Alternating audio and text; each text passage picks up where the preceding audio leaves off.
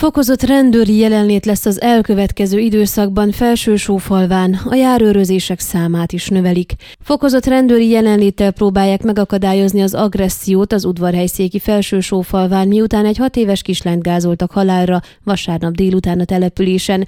Különleges egységeket vezényeltek a helyszínre a hatóságok. A Hargita megyei rendőrfőkapitányság szóvivőjének tájékoztatása szerint egy 45 éves székelykeresztúri férfi vasárnap délután egy hat éves helybéli kislányt gázolt el, aki az úttesten próbált átkelni. A baleset következtében a kislány életét vesztette.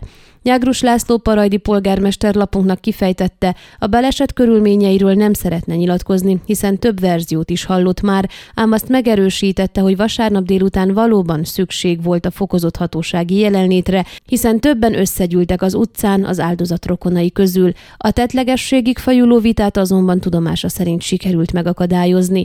Arról is beszélt, hogy bár megkeresésünkkor viszonylag nyugodt volt a hangulat, az elkövetkező időszakban fokozott rendőri jelenlét lesz a faluban, a járőrözések számát is növelik.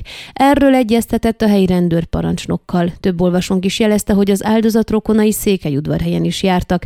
Ezzel kapcsolatban László Szabolcs, a Székelyudvarhelyi helyi rendőrség vezetője kifejtette, kollégáiknak segítettek, így ők is részt vettek a helyszín biztosításában vasárnap. Szerencsére sikerült elkerülni a problémákat, ahogyan hétfő délelőtt is, amikor az áldozat rokonai az elhunyt elszállítása érdekében érkeztek a városba. Ön a Székelyhon aktuális podcastjét hallgatta. Amennyiben nem akar lemaradni a régió életéről a jövőben sem, akkor iratkozzon fel a csatornára, vagy keresse podcast műsorainkat a székelyhon.pro portálon.